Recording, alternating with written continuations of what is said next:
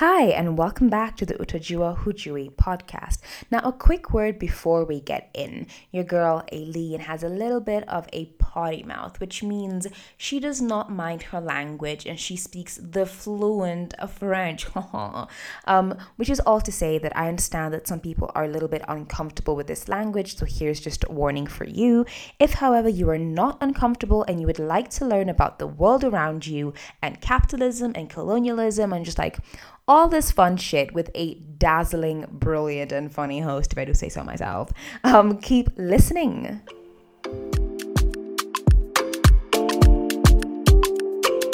Hi, ho, hello, and welcome back to the Utajua Hujui podcast. How have y'all been? As for me and my house, we've been good. In fact, I am back to my podcasting closet. Yes, we are back for no for no other reason than vibes. And let me tell you, clearing out this closet was work. Like I have a lot of clothes and like a lot of them just aren't working for the season of weather that we're in and it's just to be honest, it's it's a champagne problem.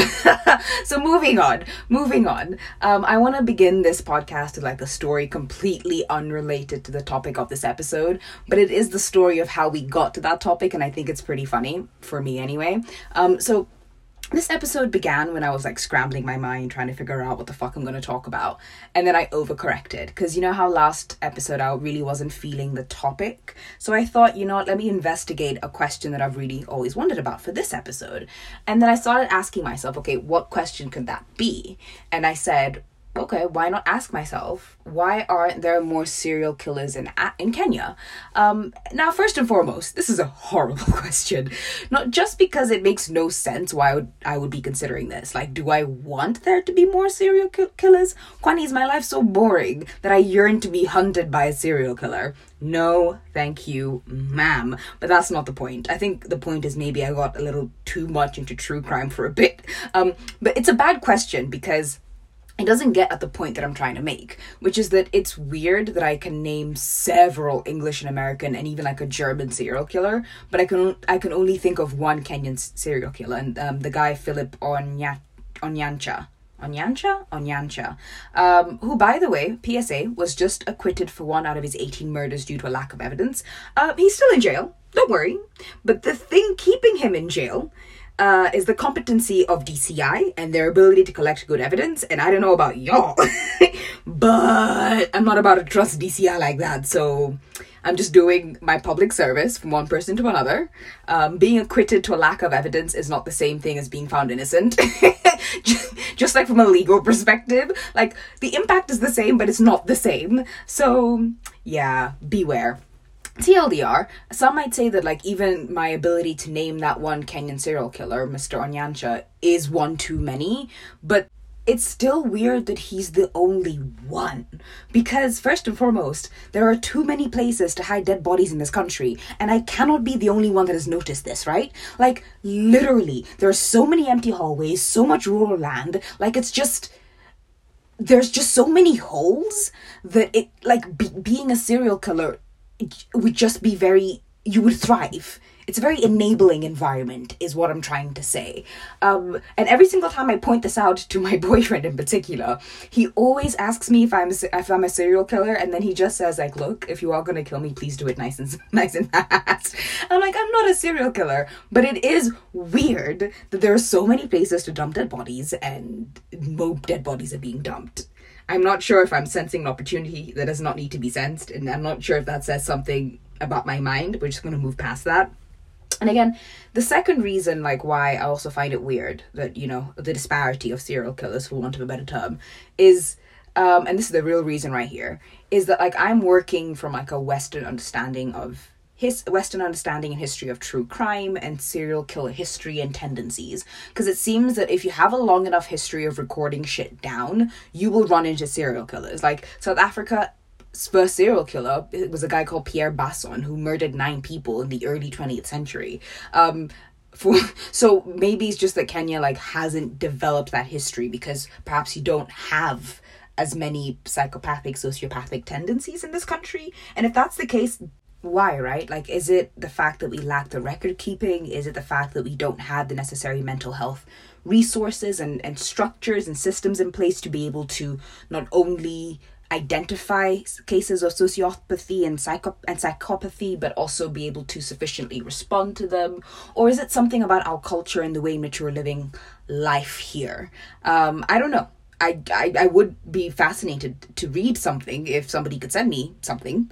Um, but as I started to research this question of why aren't there more serial killers in Kenya, um, I started, you know, from researching the like murders in pre-colonial Africa to basically understand how we would understand uh, or other pre-colonial African societies understa- understood, interacted, and attempted to mitigate instances of murder, homicide, etc. Um, and, and as I was like looking at various murder cases, I came across Chief Waruhiu, you know, the, the guy who was murdered in 1952, um, and his murder kicked off the period of emergency. Chief Waruhiu. And I kind of just stopped looking at serial killers and I started looking at him because I've always been fascinated by colonial history and politics because the, the, colonial period is a very interesting point in time where, for the people living inside of it, it feels like a lot of inconsequential choices are being made because you're making them every day. And the kind of choices that I'm referring to or about are choices specifically about how to engage with the colonial system and colonizers themselves. Um, and it's things like do I send my kids to school? Do I accept Western medicine? Um, do I, you know, choose to stay with my ancestral home? And do I try to make something of myself in the city, which is essentially a, a colonized space? Um, how do I respond to people whose views and actions I disagree with? all knowing that these choices have consequences, um, but you're not thinking about it that way. You're just thinking about it as life. And Chief Waruhiu represents a very interesting man as, uh, because he was murdered ultimately because of his choice to collaborate with the colonizers, or rather, what people saw as his choice to collaborate with the colonizers. Um, and it got me thinking about this question, which is Is murder appropriate when someone has sold you out, when one of your own has sold you to the dogs, um, when their actions are directly contributing to your oppression and treatment? Is murdering them the right thing to do? If it's not appropriate, maybe that's the wrong word, is, is that reflex, that that desire to just rid yourself of that person's presence, is that reflex understandable? And ultimately, that is what the story is about. It's about choices, Chief Waruhiu, and kind of, I guess, trying to understand political murder and assassination. We all know the story of Chief Waruhiu, or we think we know it. It is a story of a man who chose to collaborate with the colonizers in the oppression of his people and was so keen in his endeavors that he died for it. But history resists simplicity, and things are so much more complicated than this. To begin with, though, we're not going to start with Chief Waruhiu himself. Um, we need to talk about the ocean in which he swam, um, specifically the colonial governance system and the imposition of chiefs.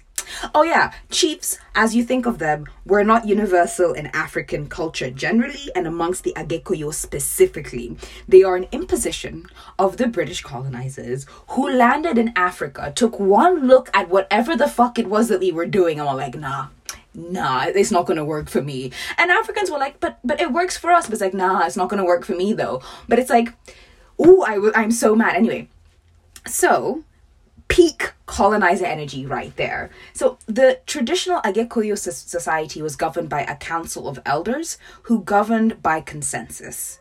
The members of this council were called muthamaki, and they were not appointed nor were they born into positions. Members of this council were chosen by their peers and they emerged after a long process that began in childhood. G. Muriuki summarizes this process as follows, and I quote The emergence and recognition as a muthamaki was hence a slow process, and no single qualification was decisive. It was the general consensus of opinion that mattered. Self assertion, courage, self confidence, and diligence were important assets for a warrior, while wisdom, tact, self control, and wide experience were some of the qualities looked for in an elder who aspired to be a Muthamaki. When the Athamaki, which is the plural of Muthamaki, were selected, they did not wield power in the way that we think. Um, they did not have any executive, judicial, coercive, or religious power, which means that they could not make laws, they could not force you to obey them, they could not decide who broke the law, or, or even decide what punishment was appropriate, or even tell you that they were the only ones who could connect you to God. Instead, Muthamaki were peacekeepers and arbiters arbitrators. They reinforced the bonds between different clans and as a result derived their power and status from the community. It's pretty cool, huh? It's like super democratic. Like, I, like I'm not sure how this would work in real life or what that looked like in the past because I'm pretty sure it had its issues. But just reading about it sounds super idyllic, which is a problem about African history in general. That whenever we talk about the past, we tend to idealize and romanticize it. Um, yeah. Uh, Anyway, the British took one look at this Muthamaki system, this governance through consensus in which leaders emerge out of the community, who are chosen by the community, who derive their power by the community. And the British took one look at this democratic system of governance and they were like, oh, no, no, no, no, no, no, no, you uncivilized brutes, this is not going to work. Um, and, and it's not going to work because the Athamaki system did not allow the British to actually extract and suck Kenya's wealth because it was so decentralized and spread out, which meant that the colonizers which meant that the colonizers would have had to deal with far too many people to extract resources and labor, which meant more boots on the ground, which was more expensive. So, to save on money and also just effort, they imposed the chiefdom system and they changed the way leaders were chosen among the Agikuyu fundamentally. Instead of choosing our own chiefs, the British chose them for us, and the men they appointed sucked ass. Most of them were mercenaries, people who had helped the colonizers reach Kenya's interior. So you're looking at men like porters, askaris, or guards, and guides. Um, one of these men was a man called Kinyanjui wa Gathirimu. He was run out of Muranga by his own family for his rebelliousness, and he must have been pretty fucking rebellious for him to be run out like that. Um, served the British on their punitive expeditions into the interior, where they burned and killed their way through Agikuyu land. And for his assistance, he was rewarded with a chiefdom. Now, uh, sometimes the British also just like did not give a flying fuck, like with the appointment of Kamiri wa Itherero. Yeah, Itherero. He was a social misfit and a renowned witch doctor. He was the chief of Ruiki location in Kiambu County, and people literally refused to do what he said, yet he was still appointed as chief. These are the kind of men that the colonizers would appoint to be chiefs, a far cry from the traditional Muthamaki and the leader among men model. Of the first generation of chiefs appointed by the colonizers, only one one out of maybe like 20, maybe 50 was elected by his peers. One. Chiefs were expected to provide labor for white farms, keep the peace, and enforce colonial laws. They were also expected to extract and collect taxes, build public infrastructure, and control the warriors and police force. Basically, they were like little governors of that little territory, and then they reported to the Assistant District Commissioner, or ADC, who would then report to the District Commissioner, or DC. But many of these chiefs did not know how to read or write, which made administration and record keeping virtually impossible. The distance chiefs enjoyed from ADCs and DCs, because remember they were installed to, because the British had this thing of like indirect rule, um, which means like they really tried to avoid having boots on the actual ground as much as possible and had like a really, preferred to have a bird's eye colonizer energy type thing going on. Um, so these chiefs once you were appointed you were basically like a king. It would take it would take a lot for somebody to come in and stop you from i don't know stealing and pillaging and doing, doing whatever you wanted. Um, and as a result these chiefs be basically became a law unto themselves. And because the chiefs also had to impose laws that were not popular among the people they sometimes resorted to brutal force to get shit done. As a result and as you can imagine chiefs were not liked and that's putting it very very nicely. I imagine if a chief was asking for help, some might feel inclined to enjoy their suffering. Even if their suffering is something as slight as a paper cut, as a stubbed toe, you will relish in it because of what they've come to represent. And that is a very understandable reaction to their style of leadership as chiefs, but also what the mere existence of chiefs meant to the Agikuyu. The fact that you have this person uh, existing represents the fact that you are no longer able to make your own decisions. You are no longer able to appoint your own leaders. And then this guy, who was not appointed by you, but was appointed by the people who want to oppress you, has the audacity to try to tell you what to do, and you have no choice but to listen. It's just insulting and grating, and it's it, even thinking about it makes me furious, right? Because and not like why? Who the fuck do you think you are to tell me what to do? Right? Um, as as as a chief anyway. And I would imagine a lot of the first generation chiefs um, were experiencing this legitimacy gap, this legitimacy crisis, and that's something they had to deal with. That might also explain why a lot of these first generation chiefs, in addition to you know them not having the backing of the people, might have been more willing to resort to violence in order to bridge that legitimacy crisis. Um, but I want you to think about for a moment those chiefs themselves and what it meant to be a chief in this new environment, what it meant to be a leader uh, for the Agikuyu in this new environment. And for a minute, I want us to turn to um, C. Dundas. He was the ADC for Kiambu in 1912 um, because he puts it quite nicely. He says, and I quote, For chiefs, there were only two courses open Either they had to work in our interests and risk unpopularity, which in their unnatural positions was fatal to them, or they had to side with their people against us, and thus become the instruments of their subjects while they pretended to help us. Most of them tried to do both and failed all around. End quote.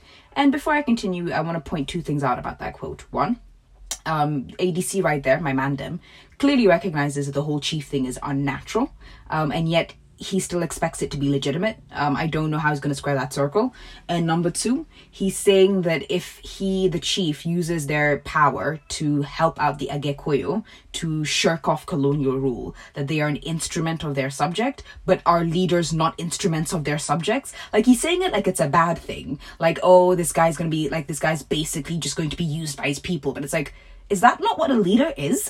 An instrument of their subject? Anyway, uh, moving on. This balancing act only got harder with the second generation of chiefs. Many were the sons of the first generation. They were mission educated young men who embraced British culture and education and traditions. Their education meant that they could read and write, which made the work a lot easier. Their embrace of the West made them model colonial citizens, beacons that the British could point to but it also made them more complicit in a system that exploited their fellow clanmen. It also suggested a colonization of the mind, and as a result, it further entrenched the resentment people felt towards chiefs. Chief Waruhiu was part of the second generation of chiefs, but unlike his counterparts, the Njonjos, the Koinanges, the Waiyakis, he was not a son of a chief. Waruhiu was born in Kimathi, a small village in Kiambu County around 1890. His father was a peasant, and his father's name was Kungu. He had abandoned his first two wives in Gatanga, Muranga, and when he fled to Kimathi, he was fleeing there to basically see what he could make of himself as a frontiersman. Now, a frontiersman was a person who found new places to live for the Agikuyu, therefore pushing their boundaries and their reach further and further out. It was as a frontiersman in Kimathi in Kiambu County that Kungu got married and had five children in nine years. Unfortunately, only two lived Toro and Chief Waruhiu. In 1899, when Waruhiu was nine, a famine struck the area, forcing his family to return to Muranga. This famine was called the, and I'm and I'm really trying with these Kikuyu words. I am really, really, really trying. The reason I had to say it right now is because I'm looking at what I have to say and I'm literally just trying to buy me time. And I'm hoping that I could talk enough English to stop me from having to say this word badly. All this is to say that I probably should have practiced before switching on the mic. Ooh, anyway, this famine is called the Ngaragu ya Ruraya. Ruraya, or the famine of Europe, as it was associated with the coming of the colonizers. It devastated Kikuyu land and surrounding areas. To make things worse, the famine was just the first in a series of unfortunate events that just fucked Kikuyu land. Prior to the famine, there were 18 consecutive seasons without rain, which is at least five years without a single drop from the heavens. That is what caused the famine. The year before, in 1898, there was a locust invasion which compounded the lack of food. And the year before the famine, there was a smallpox outbreak. Things were so bad that people ate whatever they could find, stopping just short of cannibalism. Now, it was in this environment that Kungu and his wife and, and Waruhiu and Toro, his sons, kind of realized we cannot stay in Kimathi. We are going to die here. That's why they were trying to go back to Muranga. Unfortunately, along the way, Waruhiu lost his father. He died. Um, so the um, so the family set up shop in Kambui, which is about five kilometers away from Kimathi, at a new missionary unit. The mission was established in 1902, and both Waruhiu and his brother became mission boys sometime after 1903. As a mission boy, Waruhiu completed various errands about the house, like cleaning the compound, drawing water, tending to the animals, and basic housework. He also benefited from basic literacy classes that included lessons on how to read and write, mathematics, English, and, of course, religious studies. Waruhiu and Toro's relationship with the missionary benefited their mother, who received food, items of clothing, and land from the mission unit. The missionary unit basically saved the family from the horrors of famine. More importantly, for our purposes, this reality, the fact that Waruhiu benefited from colonialism, made him had a very different colonial experience because he started seeing the colonizers as beneficial and of value to the Agikuyu, and it would plant a seed of this belief that would only grow in years to come. In 1905, Waruhiu left, oh, left Kambui and went to Ngena to help some missionaries establish, establish another unit there. While at Ngena, Waruhiu also continued with his education and proselytized, spreading the good word of the gospel to anyone who would hear him. In 1906, Waruhiu was initiated into his Rika, or age group. During the initiation ceremony, initiates were taken through Kikuyu customs, traditions, religion, folklore, and sex. Once initiated, the initiates became adults in Agikuyu society. Um, they also transitioned into the warrior class of the Agikuyu and also became eligible for political, judicial, and religious functions within society. Quoting from Evanson Wamagatta's thesis on Waruhiu, and I quote, the Rika was the basis of the Kikuyu political organization. In pre colonial times, the male Rika mates had formed an army contingent, which, among other functions, had to defend the country and act as the police force until they graduated into elderhood. The spirit of comradeship among Rika mates was therefore much more overwhelming and even stronger than that existing between real brothers, as it occasionally even led to a sharing of their wives. End quote. This is the spirit with which Waruhiu would treat his Rika mates, irrespective of religious or belief or social standing. He would always treat his Rika mates as his brothers. He would never go as far as to sharing wives, but it would always be like, this is my brother. So in 1906, Waruhiu was initiated into the Rika ya Nyarigi. It was named after a song sung during the initiation ceremony called the Nyarigia. In 1909, Waruhiu was baptized, like Christian baptism, and he was assumed the English name John. His adoption of a new Christian name was supposed to signify the rejection of the old and bad, which is Kikuyu traditionalism, and the embrace of the new and good, which is European Christianity. Why? I don't know. I could guess. I could really guess, and I guess you could hear in my voice. I, I really want to go on a tangent, but I'm trying to be focused right now. TLDR just is not good. Um, anyway, the next year in 1910, after being initiated, after getting baptized, Waruhiu married Wanjiru, his first wife, and they had cute pet names for each other. Oh my god. Um, Waruhiu called his wife Wagadenge, and she alone called him Waruaro. Isn't that the cutest? Um, shortly after their marriage, the two of them would return to Kambui. Tragedy would strike in 1913 when Waruhiu's brother, Toro, died. And in response to his brother's death, Waruhiu began training as a hospital assistant. In the same year, he was made the headmaster for the school at Kambui, and as headmaster, he coordinated the curriculum and oversaw and managed the staff. Critically, he assessed their evangelical skills before allowing them to proselytize. And by 1913, Waruhiu was also a church elder. And he had, in addition to having his mission duties like preaching and training the teachers of the school, and by this point, by the end of 1913 rather, he had qualified as a hospital assistant.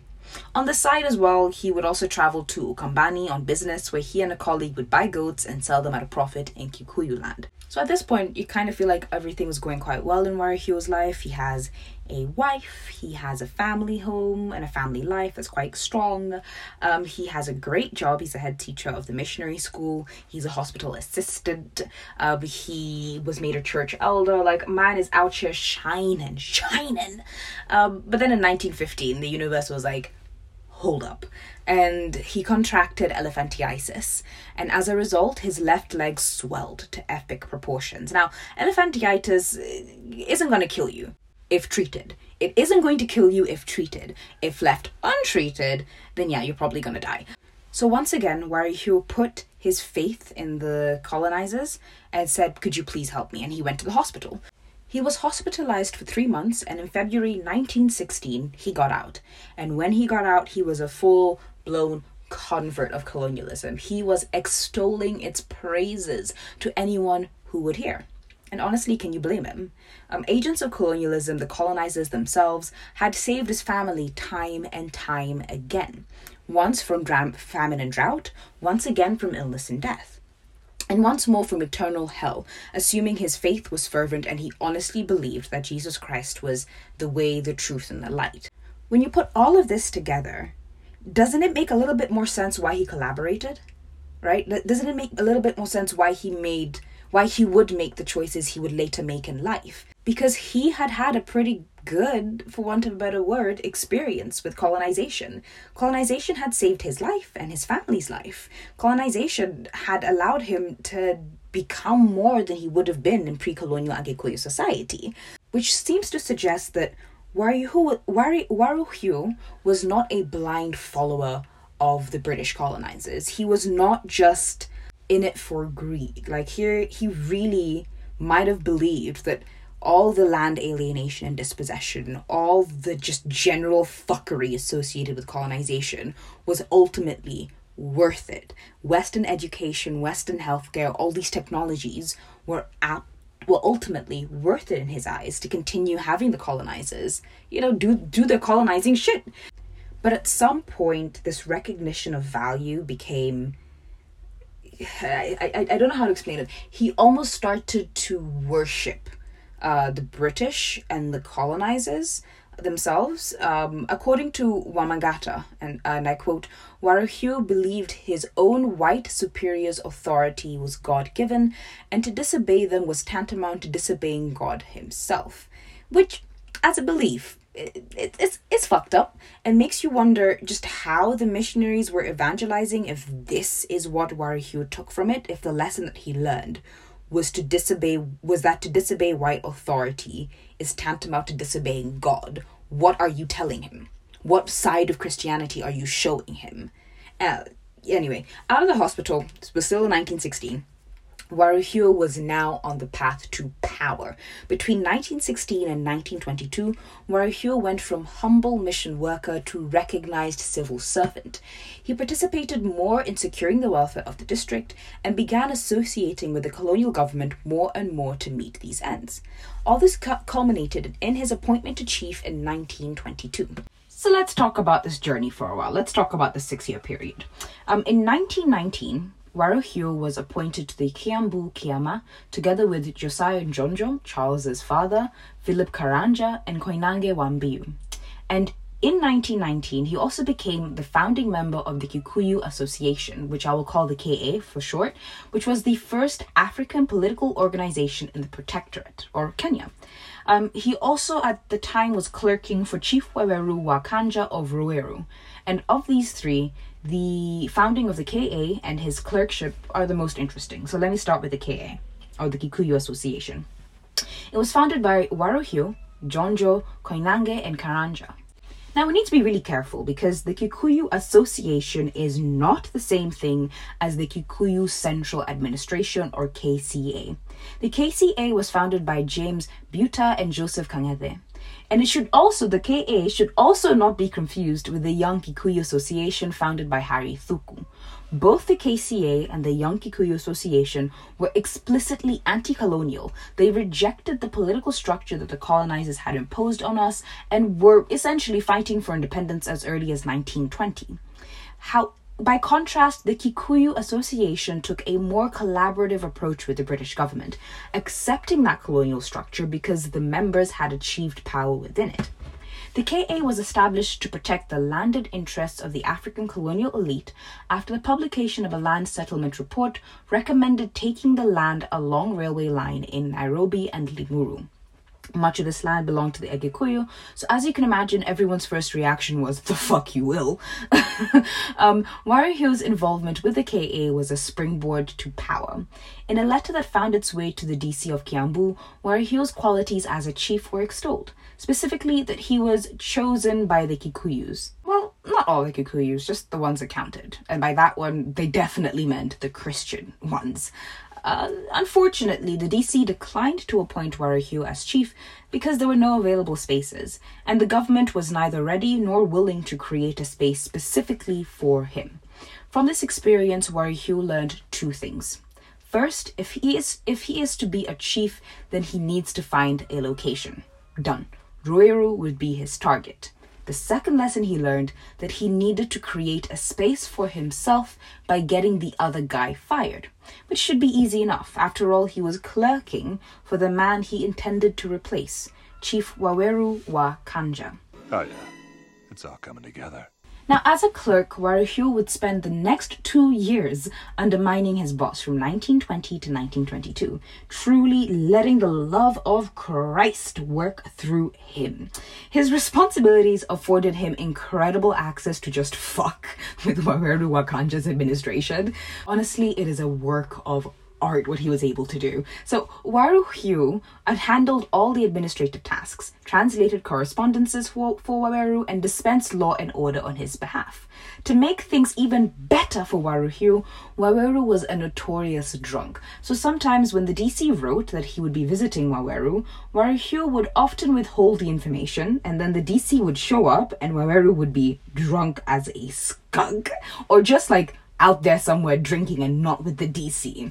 Um, or sometimes when Waweru was summoned to like the head of Kiambu, like the capital or whatever of Kiambu, Waruhiu would go instead and say that Waweru had sent him because Waweru was still too drunk to show up. And when translating for Waweru, Waruhiu would twist the meaning of his words and do the same for the colonizers.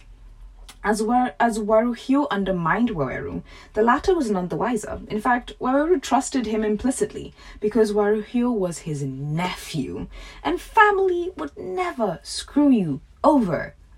Right? Right? Wrong wrong. Don't trust anyone. In April 1922, Waruhiu supplanted his uncle Waweru as chief of Ruiru. Now, at some point, I don't really know when, but it's important to talk about this. At some point, Waruhiu was given a copy of Booker T. Washington's Up From Slavery. This would be the second most important book in Waruhiu's life. I'll let you guess what the first one is. Written in 1901, Up From Slavery is about Booker T. Washington's journey from slavery to freedom. Now, to my mind, the strongest idea in this book, or perhaps its central thesis, is that there is an inherent dignity and power in labor, particularly for African Americans. And this power, the power of labor, can be used by African Americans to empower themselves, to gain social mobility, and ultimately to experience some sort of freedom in the racist fucking hellhole that is America. Um, according to Booker T. Washington, fighting for civil rights in the early 20th century it was nonsensical. It was too early. African Americans were simply just not ready. So they should focus on uplifting themselves first through labor, then through industry and entrepreneurship, and most importantly, education.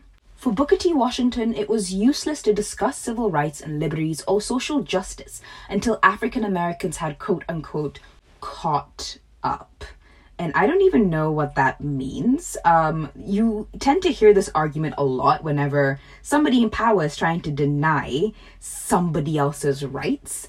Like most recently with this whole debate about repatriating cultural property and cultural artifacts, you will hear a lot of museums, private um, institutions, and private uh, uh, collection holders.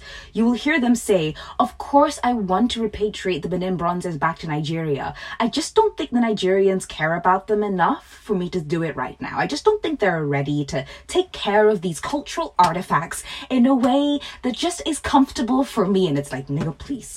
it's not a about you. It's just very interesting to hear this they're not ready bullshit be said by a member of the oppressed class. It's very interesting, right? Because we know the reason why minority peoples of the world and oppressed peoples of the world are not ready is because they've been excluded from things that are designed to prepare them to be ready. It's it's it's it's it's not that they can't it's that they haven't been given the chance. So yeah i don't understand booker t. Washington but anyway the whole reason why i brought up this whole book thing is because Waruhiu fucking loved it. For him Africans were simply not ready to govern themselves. For him, talking about the color bar and talking about all these race issues was not going to do anything. We should actually just like try to focus on empowering Africans, getting us ready to a point where we can be governed, as opposed to also doing that, but then also fighting for equal rights. Like, it's you can do both. you don't have to choose which one. You can do both. That is the power of humanity. We can do two things at once. right? So, yeah, like this philosophy that he was introduced to in Booker T. Washington's book would define his chiefdom and how he chose to govern. It would it might also explain why for the most part he remained silent on land alienation and dispossession, even as Koinange and Njonjo verbally and explicitly attacked the colonizers, and why he also prioritized developing his district, even if people hated him for it. It also adds a layer of complexity to his collaboration and his loyalty, or rather the strength of his loyalty to, to, to the British and to the colonizing mission. But his belief in what I argue is the myth of black inadequacy and insufficiency did not stop him from being a good leader. Like, this is something that I was surprised to learn because whenever you read the story, you have to assume he must have been a pretty shitty leader to his people for him to have been murdered like that. Um, but no, he was apparently he was actually pretty decent for the most part. Um, returning to Wamagatta's thesis, and I quote, Waruhiu was endowed with leadership qualities that were rarely found in other chiefs of the time. He was certainly a born leader who had previously lacked outlets to display and exercise his leadership talents owing to his abject condition, i.e., his poverty. Chief Waruhiu was therefore definitely a Muthamaki in the true sense of the word, and he was not only a Muthamaki wa Fururi, a political leader, but also a Muthamaki wa Shira, an expert in judicial matters. Waruhiu also possessed the rare gift of never losing his temper, even when he was provoked. Moreover, he had a marked gift for smoothing over difficulties and ensuring cooperation. Now, all of this made him incredibly popular with colonial authorities, who praised him as, and I quote, loyal, intelligent, hardworking, progressive, obedient, thoroughly reliable, responsible, executively outstandingly efficient, dependable, and a tower of strength, end quote. Uh, okay, I probably should have said that with less salt and like less pettiness. I'm so sorry. Um, but the reason why I said it like that is because I already know the colonizers loved him. And the reason I'm not going to put that much stock into their positive portrayal of him is because I know the yardstick that they are using to judge him is how well he's able to impose colonial laws and rule and reinforce the colonial system, which is brutal. But him being a good leader in the eyes of the British does not mean he was a good leader um, in the eyes of the Agikuyu. Even Wamagatta's characterization of Waruhiu as a Muthamaki in the true sense of the word, end quote, we're not sure if that sentiment was reflected on the ground. So let's talk a bit about what he did with the power that he was given, because he was given this power. Um, and the question of land, Waruhiu did not speak about land issues, and for a lot of people, they took his silence to mean complicity. Um, but in reality, he didn't speak, he just acted. Like sometimes in really weird I don't want to maybe over like reactionary ways. Um, an example of this is in 1925, he rejected the marriage of a Kikuyu woman and an Indian miller out of fear that the marriage would set a precedent for land transfer outside the Agikuyu. More traditionally, in terms of fighting against land alienation, in 1936 he and Koinange pushed for land registration in Kikuyu land and the issuing of title deeds. He oversaw the resettlement of dispossessed people, and he even stopped the allocation of 4,000 acres of Kiambu to Nyeri, Embu, and Muranga districts. And when he served as a councillor on the Kiambu Legislative Council, he never compromised with the Europeans on educational and land matters if the outcome was detrimental to his people. Therefore, just just a basic rundown of this seems to suggest that like he wasn't it's it's it's more complicated and that history resists simplicity. Um, he even, you know, financially supported Eliud Mathu and James Gichuru in the early 1930s. In fact, Waruhiu was instrumental in ensuring that Mathu's education was paid for eight years, even though the colonizers were strongly against it and really tried to force his hand into not doing it. But Waruhiu was like, the fuck you will. Um, anyway, as a result of this education, Mathu would become the first African member of the LegCo for Kenya in 1944. On the subject for, of education, Waruhiu pushed for the education of women and girls in Kiambu. In August 1931, Waruhiu, supported by Njonjo, appealed to the government to admit girls into Alliance High School. He fought for equal opportunities between the sexes after his visit to England in the 1940s. He was a feminist icon before being a feminist icon was cool. Yet, this did not change the fact that Waruhiu was a colonial imposition. Even though Wamagatta calls him a Muthamaki in the truest sense of the word, he was never appointed or chosen from his people. His power did not derive from them, it derived from the colonizers, which meant that his very existence, even trying to associate him with being a Muthamaki, uh, amounts to a perversion of the concept and of and, and of the word um, this means and the, and the fact that like his power his legitimacy his authority came from the oppressors means that every single decision he made every law he enforced every inch of progress achieved was a reminder of everything the people had lost their traditional governance structures, their cultural autonomy, their land, their freedom of labor. No matter what he did, Waruhiu would have been disliked. This is before we get into the fact that he was a a credible recruiter for labor um, for the white owned coffee plantations, and the fact that he was ruthless in making sure that those farms were fully stocked with labor. Unfortunately, Waruhiu was the face of a system that had changed life as people knew it forever. A system that did not really care about the Agikuyu, and, and they knew it. And Waruhiu did not do himself any favors when he never once used the power he was given to support affiliated associations, groups, or movements that criticized the colonial government and its policies again, we're going back to the whole Booker T. Washington thing, right? Like that's why me telling you about that book was so important. Because even Njonjo and Koinange were low key on the side, out there supporting those anti-colonial movements because they knew it's fucked up. But Waruhiu was just kind of like, no, we're gonna work through the system. We should not focus on fighting for independence right now or like trying to get equal treatment. We're just gonna try to develop within the shithole that we have been put in. And it's like it's great you're trying to make the best out of a bad bunch, but that doesn't mean you should stop demanding better bunches. And not only did he not use his power to support or protect or or I don't know do something beneficial to anti-colonial movements, he also used his power to to fuck with chiefs who supported those same anti-colonial movements thus limiting the number of allies those movements had in key places of power. Like he was actively doing something that would have set the movement back. And it just, it just colors all the development and progress that he's trying to, to, to, de- is trying to deliver for for his district it sullies the work he's doing in the background to make sure the Kikuyu rights are being respected, it just suggests not only a very complex human being and with very complex and complicated motivations, but also perhaps a man who is at war with himself.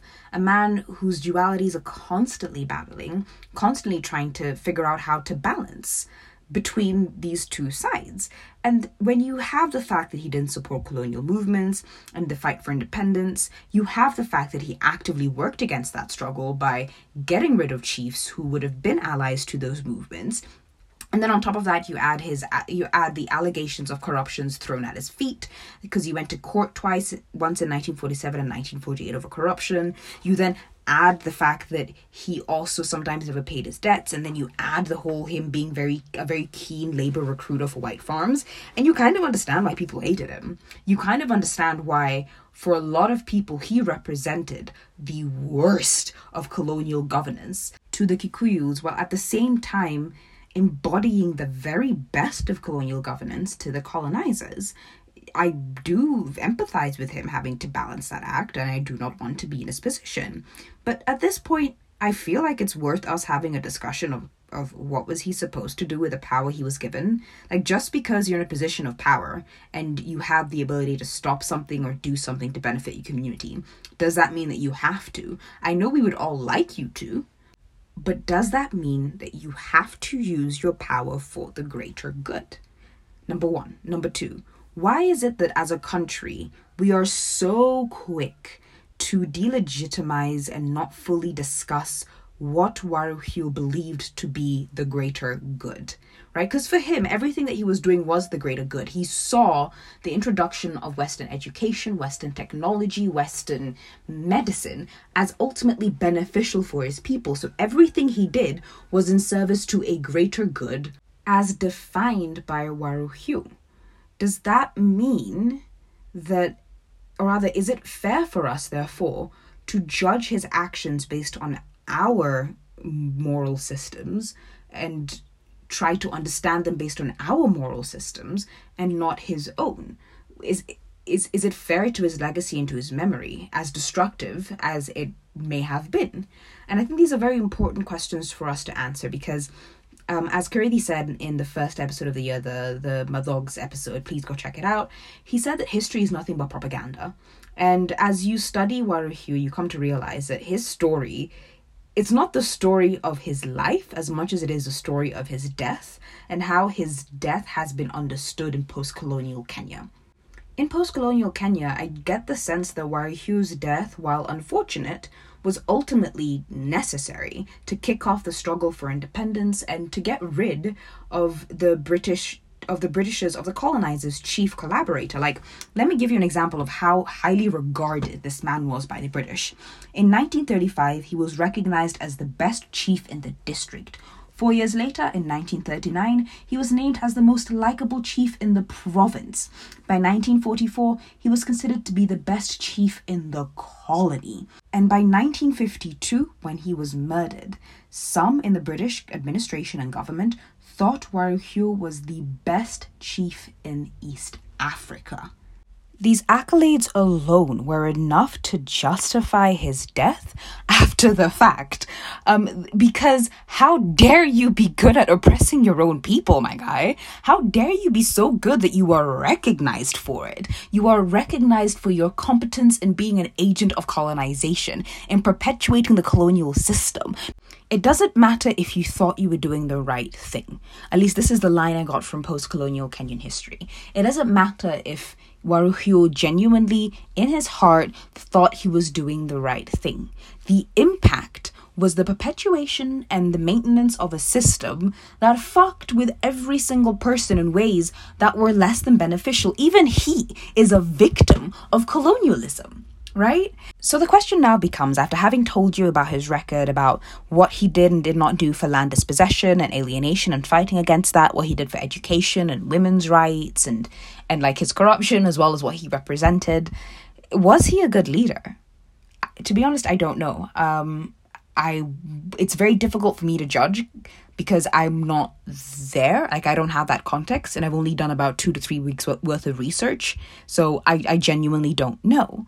Um but what I do know is how I felt reading his story, and I felt incredibly conflicted um, because I understood why people wanted to kill him. It's not something I would have done, but I understood that reflex, and I understood why people kept trying to kill him. Oh, yeah, his murder in 1952 is not the first time somebody tried to kill him, it's just the first time that it worked. There are, I think, three different times that somebody tried to kill him between 1939 and 1952. The first, as I said, was in 1939, and the, the, the people were not subtle about it. They set fire to the houses of the homes of his of two of his wives and his mother because they thought he was home, and turns out he wasn't. He was at um, the home of, of his first wife, Wanjiru and thankfully nobody died in this attempt. Around 1940, the next year, there was another attempt on his life. Um, this time, the would be assassins were waiting for him outside of the bushes of Wanjiru's house. See, they'd learned from the earlier mistake. So, as they hid, as they hid, as they hid in the bushes, they see a man approaching, right? And then they quickly attack this man, slashing his head open. Turns out it was not Waruhiu, it was his son, William Gidambu.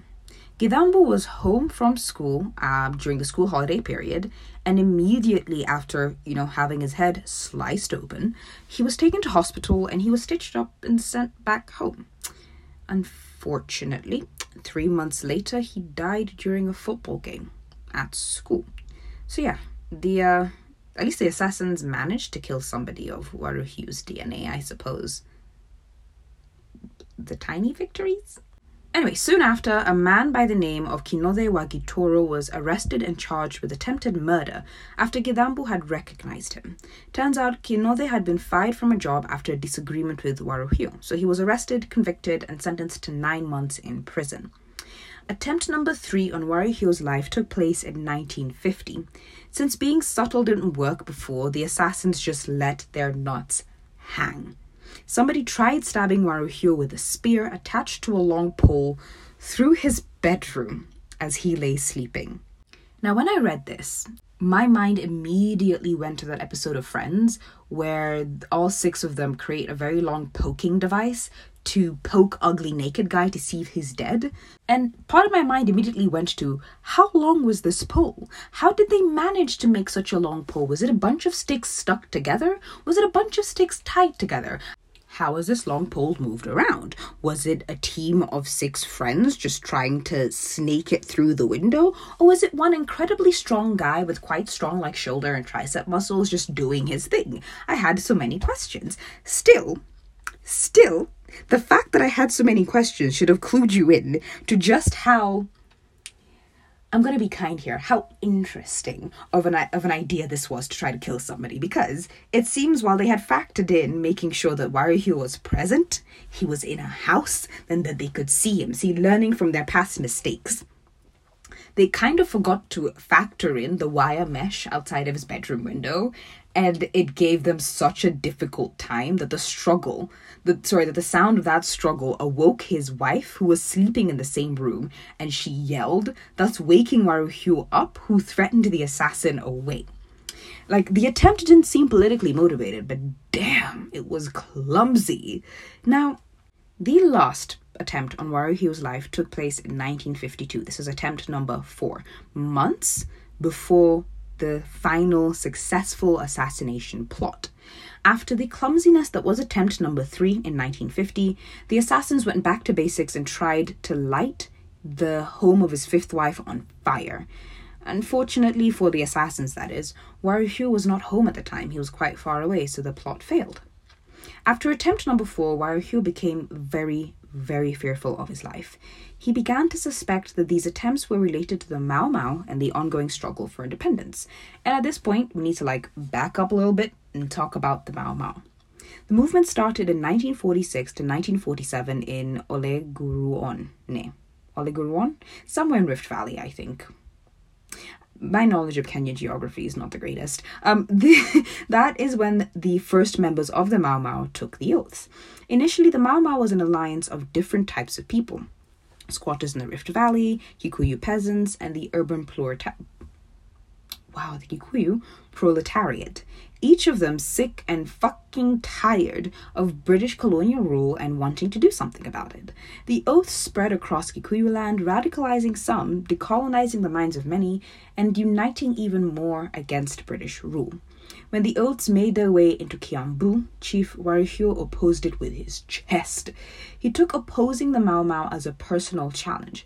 He held barazas, urging people not to join the Mau Mau. He met with his bosses to discuss how to eradicate them. He prosecuted every Mau Mau soldier or member he could get his hands on.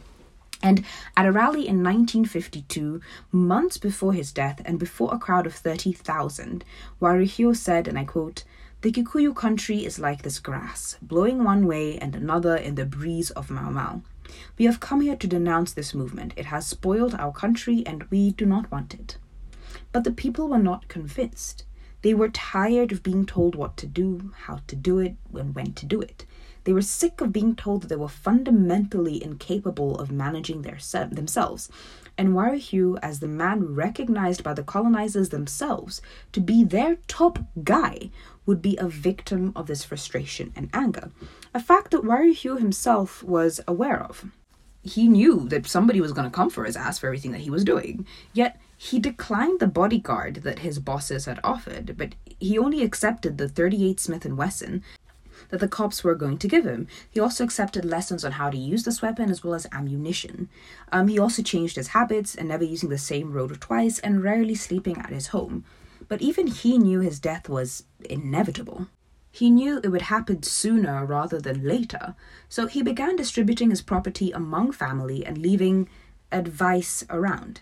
And finally, the day was here. It was the 7th of October 1952, the day Waruhiu would die, or did die. On his way back from a court case, Waruhiu was gunned down in his car a little after 1 p.m. A Ford Consul was trailing Waruhiu's Hudson on his way back from the courthouse. When his driver pointed that out to him, Waruhiu assured him that it was nothing. When Waruhiu's other passengers asked him, Hey, my guy, do you have your gun just in case shit hits the fan? Waruhiu was like, Yeah, yeah, yeah, I have it, don't worry. I only take it out in terms of in, in case of emergency, and right now it's not an emergency, so just relax, enjoy the drive. We are good. Now, the way he said it had the people in the car thinking, oh, he like must have his gun on him. Like it's hidden, but it's accessible. Um, which means that even if shit hits the fan, we're gonna be fine. Um, but no, no, no, no, no. The gun was in the front of the car, Waruhiu was in the back. The gun was unloaded, and the ammunition was on Waruhiu. Like he had it in his pocket in the back seat. So basically, that gun was useless. So when shit hit the fan, it was going to be bad. Now, at some point, the Ford Consul that was trailing the Hudson, Waruhiu's Hudson, stopped, trapping Waruhiu. What happened next only took 15 seconds. The front passenger of the Consul exited the vehicle and asked for Chief Waruhiu. Before he could respond, the man shot him five times at point blank range. He used the same kind of gun that Chief Waruhiu had gotten from the police force, a 38 Smith and Wesson. One shot went into his mouth and four in his chest. He died instantly. The gunman then shot the front left tire of the Hudson and, laughing casually, he walked away, entered the Ford Consul, and sped away, headed for Nairobi. The assassins had finally succeeded. Waruhiu and everything that he would come to represent was dead. In the aftermath, Waruhiu's driver alerted authorities, and soon after, a search for the Ford Consul began across Nairobi. By the end of the day, 150 people had been interrogated, but no arrests had been made. Police also announced a 2,000 shilling reward for any information leading to the arrest and conviction of the assassins. The following day, the reward quintupled, going to 10,000 shillings in 1952 money after Waruhiu's settler friends made an anonymous contribution. Two days later, on the 9th of October, Waruhiu's body was laid to rest. He was accorded the full honours of a fallen British hero. Coverage of the murder plot across the colonies, but particularly in England and Kenya, depicted Waruhiu as a victim, not of colonialism, but of his own people. By the 14th of October, the governor of Kenya had written to the Secretary of State to the colonies asking him to authorize a state of emergency, which is basically a declaration of war against the Mau Mau and, you know, anyone fighting for independence or anyone the British thought was fighting for a free and independent Kenya ruled by non white people. Prior to Waruhiu's death, the governor was reluctant to impose such a stringent measure, despite the white settlers begging for it. And a week later, on the 20th of October, war was declared in the Mau Mau. The state of emergency had begun. Shortly thereafter, the Kapenguria Six were arrested. Peasants were forcibly moved into villages to isolate Mau activists. Rift Valley squatters were repatriated to Kikuyu land, and thousands of Kikuyu were arrested, detained, and tortured. Relevantly for us, the search for Waruhiu's assassin continued. Returning to Wamagatta, and I quote, the search for the assassins of Waruhiu left many suspects badly beaten. Some of them were almost crippled as a result of the injuries suffered while being interrogated. This is exemplified by the case of Gishiri, Waruhiu's driver. Having narrowly escaped death, he thereafter spent several months behaving like a zombie on account of the severe beatings he sustained while being interrogated. But despite the fact that beatings and torture just do not work in terms of criminal investigation. You want to know what actually works? Doing some fucking investigating. Despite that, the DCI had managed to round up 14 suspects by the end of 1952, including Senior Chief Koinange, with whom Waruhiu had had a falling out after Koinange was promoted to Senior Chief before him. This fallout was so bad that when the assassination plot that resulted in Gidambu's death was investigated, Waruhiu was a thousand and one percent sure that it was Koinange who, who was behind the whole thing. On the 23rd of January 1953, all, 50, all 14 appeared in court to defend themselves. In February, the court dismissed the charges against five of the accused. Meanwhile, they had found sufficient evidence to submit the remaining nine to the Supreme Court. Of the nine, three were charged with murder and six were charged with conspiracy to murder. Senior Chief Koinange was among the six. His son, John Wesley Mbiu, was among the three charged with murder. Now, almost all of, the, I think it was not almost all, every single one of the six charged with conspiracy to murder was acquitted because the one person who, or rather the one person whose evidence was used to charge them, just fell apart on the stand. So the judge was like, yeah, we're not going to go forward with this. Um, so they were released. Um, but literally, as soon as they stepped foot out of the courthouse, they were rearrested and detained because state of emergency. Now, let's talk about the trial of the three uh, people who were charged with murder. Their names were Gathuku wa Migwe, Waweru wa Kamundia, and John Wesley Mbiu. We begin with Waweru. He's a taxi driver who was accused of being the getaway driver. In his confession, he implicated Gathuku, who was accused of pulling the trigger, and then Gathuku then implicated Mbiu, who said it was Mbiu who planned the murder and got the weapon, the 38 Smith and Wesson. I really hope you're keeping that gun model in the back of your mind because it's going to come back around. Now, when the trial began on the 31st of March 1953, all three pleaded not guilty. Mbiu said, I do not know this Gathuku guy, like why the fuck is he trying to implicate me in shit I have absolutely no business being in. Also, the first time I met him was the Saturday before the murder, so I don't know how I could have planned something if I didn't know him before then. You get me?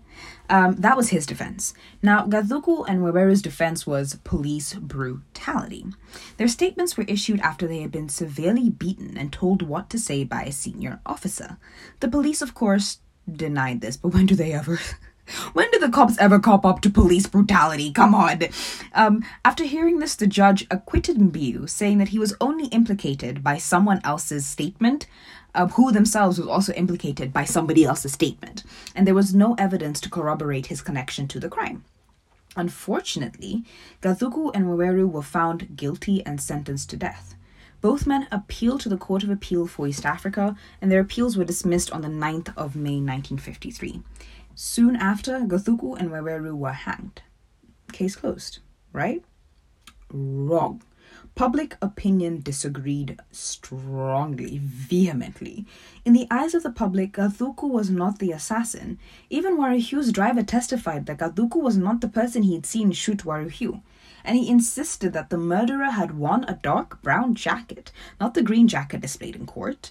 But inasmuch as people were saying it was not Gathuku, nobody was about to fess up as to who actually had done it. Nobody would say who did it. Maybe they couldn't say because they genuinely didn't know. Or rather, maybe they didn't want to say because snitches get stitches. But what the result is a very interesting kind of gap in this history where we know Waruhiu died. We know his assassination and subsequent murder were very politically motivated. We just don't know who did it because, yes, it could have been the Mau Mau. Like, he represented everything they hated, and he was therefore the perfect target to to to you know to kill. Um especially because at the time in the 1950s the Mau were already planning a series of assassinations and were killing a bunch of people um around Kenya particularly the highlands because they were sick and tired of being colonized. But Wamagatta seems to think that it was not the Mau who had orchestrated Waruhiu's murder. According to him it was the British settlers who had planned and executed Waruhiu to spark the period of emergency so that, so that they could finally campaign for an independent Kenya ruled by white people that would have been an apartheid state. Um, yes, it would have been. Um, and the reason why he seems to think this is because of that 38 Smith and Wesson. You only ever got that gun one of two ways, either on the black market or through the cops, right?